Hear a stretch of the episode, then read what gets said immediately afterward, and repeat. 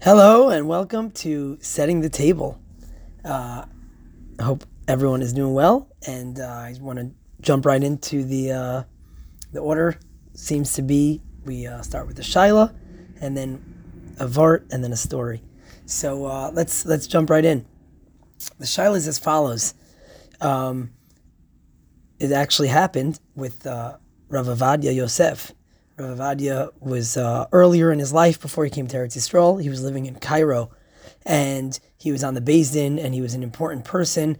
And he was asked, um, he was kind of being pressured. Apparently, a uh, a Christian leader, a priest, um, had passed away, and they were having the funeral in a church. And the question was, uh, could Rav Ovadya go to the church and sit through the funeral? It would obviously show tremendous amount of respect, and it would be appreciated. It could further good relations, and that was the shaila that Rav Ovadya is dealing with. So Rav Ovadya writes a tshuva about it, um, and I'll just kind of go through uh, some of the some of the, the ideas over here. Um, he he begins with the Rambam. The Rambam uh, in Pirush Hamishnayos, he seems to be pretty clear. He says that going into a church uh, is usser, and you're not you're not allowed to. It's kind of a support of avodah zarah. Um, he brings that there's actually uh, machlokas rishonim whether or not one is allowed to go into the church if your life is in danger. And of course, we know that in history, unfortunately, there were times where uh, lives could be in danger if they would not kind of profess uh, respect to uh, people of different faiths. So he brings machlokas rishonim whether or not it's yehareg v'al ya'avor, and he, he he just kind of he brings that, and then um, he brings a little bit of a discussion whether or not um, he seems to think that that, that machlokas would only be the chutzner of, an, of, of a church, kind of the, the outer courtyard, but that maybe everybody would hold that going into a church is, is definitely usser. So, seemingly at first glance, this is a pretty simple shaila. One should not go into the church, even for something important. And there are those that even seem to say that one would have to give up their life to avoid such a thing.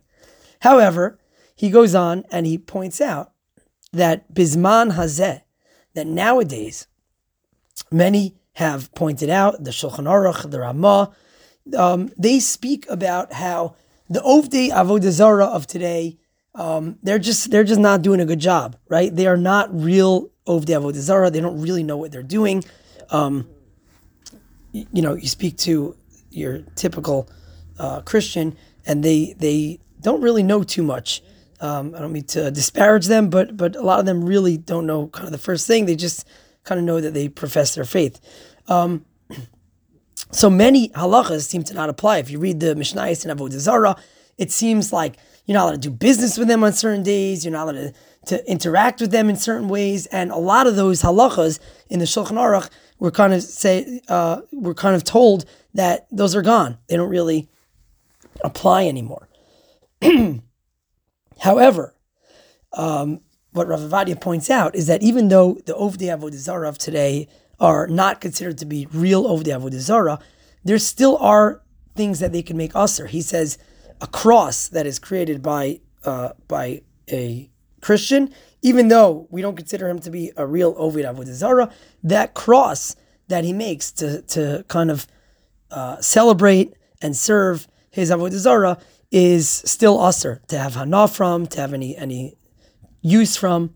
Um, he, he points out in a footnote that a worker is really not allowed to go do work in a church. You really can't can't go in. So even though they're not considered great Ovdei Avodah Zarah, this the, the the work they produce um, the, the, the churches they create are still a makom avodah zarah, which is an interesting distinction. Um, and he kind of goes on and, and he talks about a, a kind of famous machlokas. We know that for us to believe in someone like Jesus would definitely be avodah zarah. But there seems to be a little bit of a discussion um, if a non-Jew would, were to believe in what he calls shittuf. Shittuf means that they believe in God, but they just believe that God is a partner. Um, whether or not that's considered avodah zarah, so he has a whole kind of back and forth. But he holds that for sure. Um, kind of their buildings are definitely avodah zarah.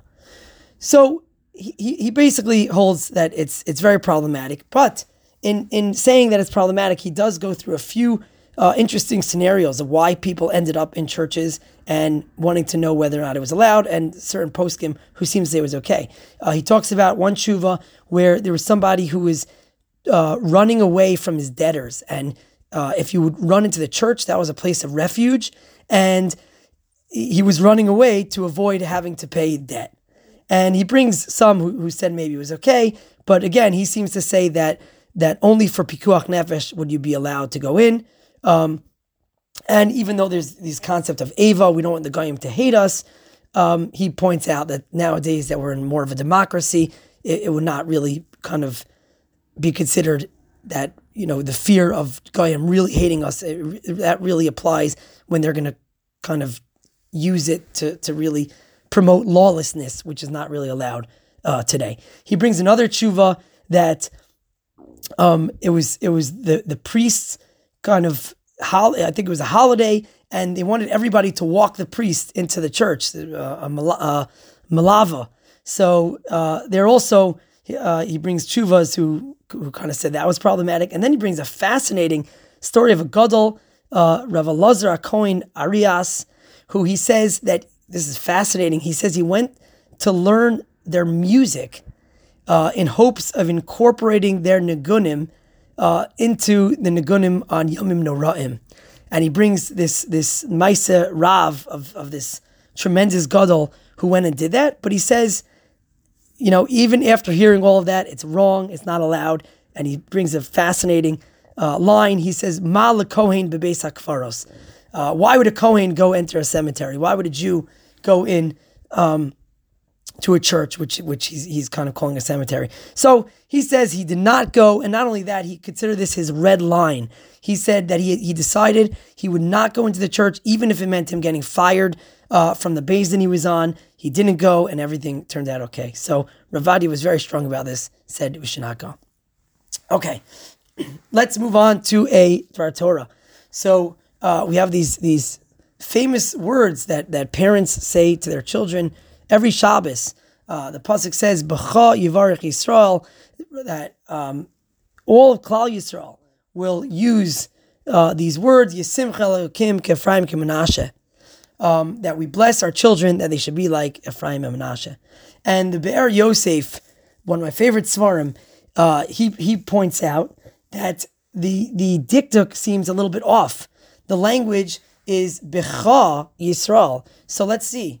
Um, Yaakov is talking to Yosef, and he says, through you, they will, Klal Yisrael will bench their children, saying they should be like Menashe and Ephraim. Seemingly, it should say Bahem. Okay, about them, about Menashe and Ephraim, people will bless their children. And the words are Becha. And again, this is Yaakov talking to Yosef.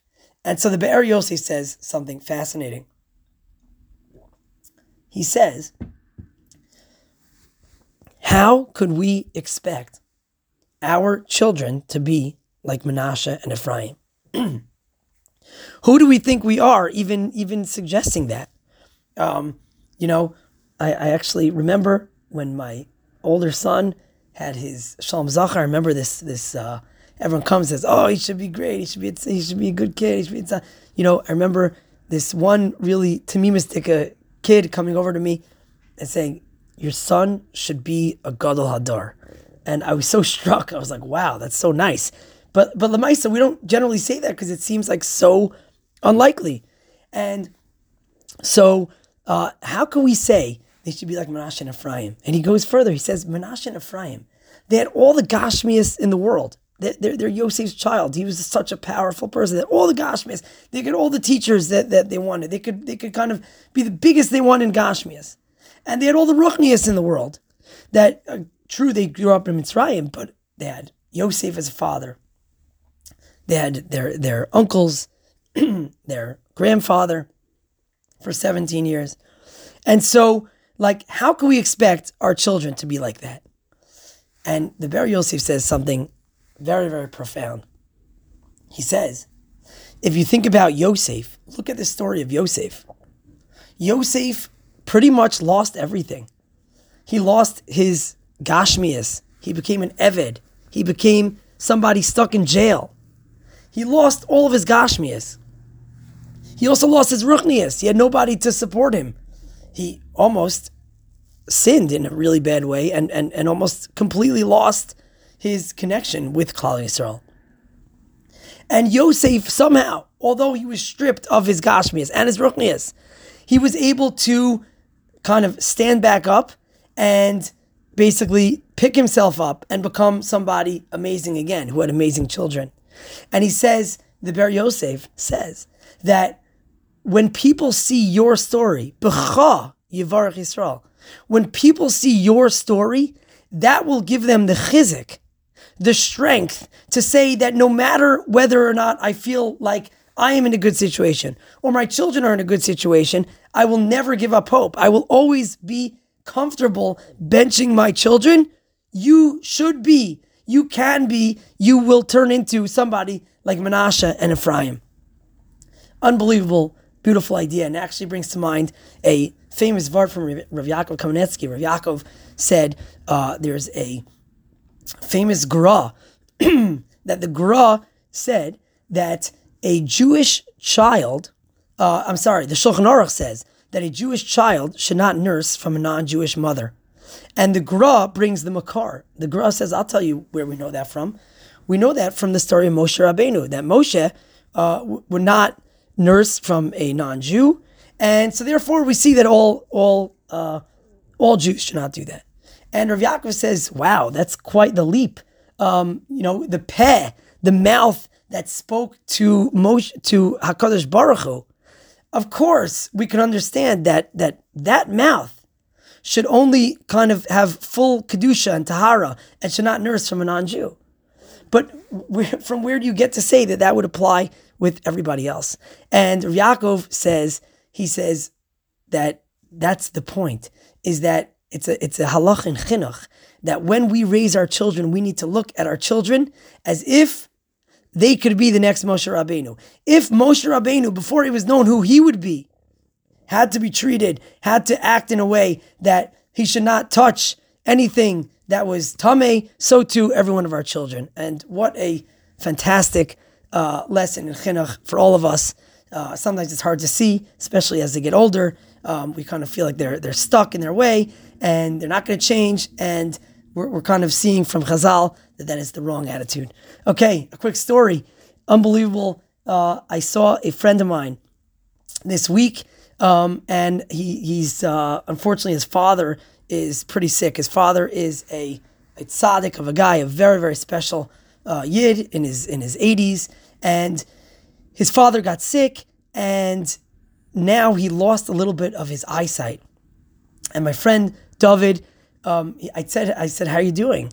He said, yeah, you know, it's been uh, it's been crazy. I've been I've been driving in from Lakewood to Baltimore uh, pretty much every week for a couple days. I said, you know, how's your business? How's everything going? He said, yeah, pretty much tanking. Uh, you know, not much, not much going on. I'm like, wow, like, like okay, you, you can do this for your father. Like, how is it? He's like, this is my father. It's not even a not even a question. Um, and then I said, so so what's going on? I'd love to to spend some time with you if you're in Baltimore anyway. He said, ah, you know, I'm really with my father the whole time. Um, so, so I said, yeah, how are you taking care of him? So he says, his father lost a little bit his eyesight, and his father is a very medakdek Jew, and he wants to make sure that when he davens, he gets every last word. And so he asks his son, Could you say word for word, Shachris? Slowly, word for word. His son David has already davened. And he says, Could you, you know, could you just say word for word? He told me Shachris takes about an hour and 20 minutes. And to me, that's unbelievable uh, level of, uh, of kibbud. Um, but all the more so, I, I, I kind of asked him like, how are you holding up? That's like, that sounds wild. And to me, the, the biggest shocker here is that this friend of mine said was so um, kind of so clear that this is exactly what he wants to be doing. He says, "This is my father. Like there's there's there's no other way.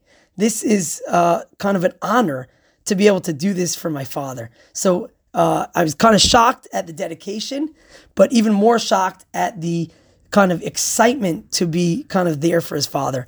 And uh, you know, I guess it, it's it's unbelievable, really amazing to to see somebody with such such dedication. But I think for all of us, maybe the the idea, uh, at least kind of what I was reflecting on, was wow, I as a parent am involved in a relationship with my children.